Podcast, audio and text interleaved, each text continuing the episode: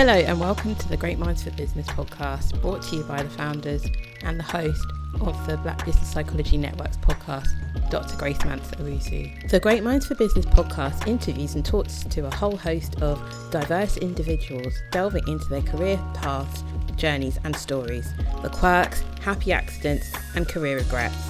We cover a whole host of fantastical roles and professions, including teaching, law, medicine, fundraising and philanthropy, performance art, screenwriting, and a whole host of other entrepreneurial ventures and professions. You can listen on any podcast platform by searching Great Minds for Business podcast.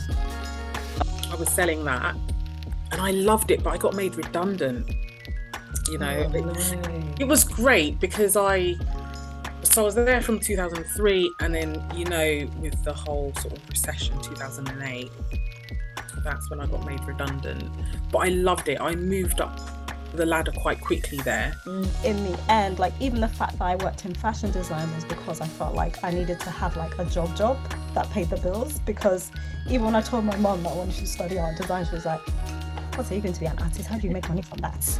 I always say this all the time. The only reason why I enjoyed maths was because the teacher that taught us always used to do a monthly test, and whoever topped the test, like the top three, he would buy a book of your choice for. Hmm. And I just, I just like the what's it called, the reward. I was watching an episode and then the trailer came, you know, the, the credits came at the end and it said this episode was written by and I don't even know why I was reading it because usually I get up and like I'm doing something at the end. Was Yeah. written by Alex Drake and I was like, hang on, hang on, I know that name. You can listen on any podcast platform by searching Great Minds for Business podcast.